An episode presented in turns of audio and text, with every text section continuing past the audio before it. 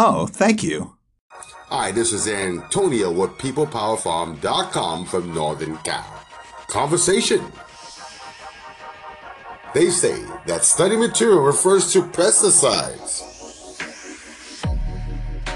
Carpet bombing? It can't be. But they said a farmers was concerned. As a parent,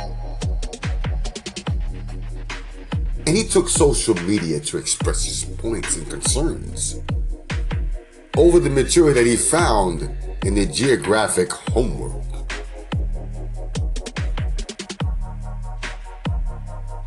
A cash crop producer as he is, and vice president of Grain Farmers of Ontario, posted photos on Twitter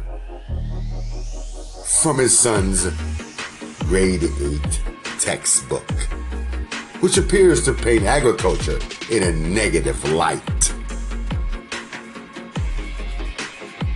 Can this be true? Are we telling our kids that farming is not cool? Or are we telling our kids the truth? Or are we hiding the truth? Or it doesn't make a difference. We leave that up to you as a person in this world, eating the food as I eat.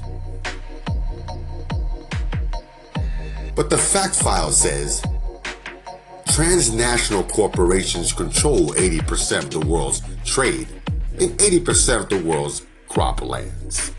Fact file if wealthy people in the world reduce the amount of meat they ate by just 10%, 65 million tons of grain will be available.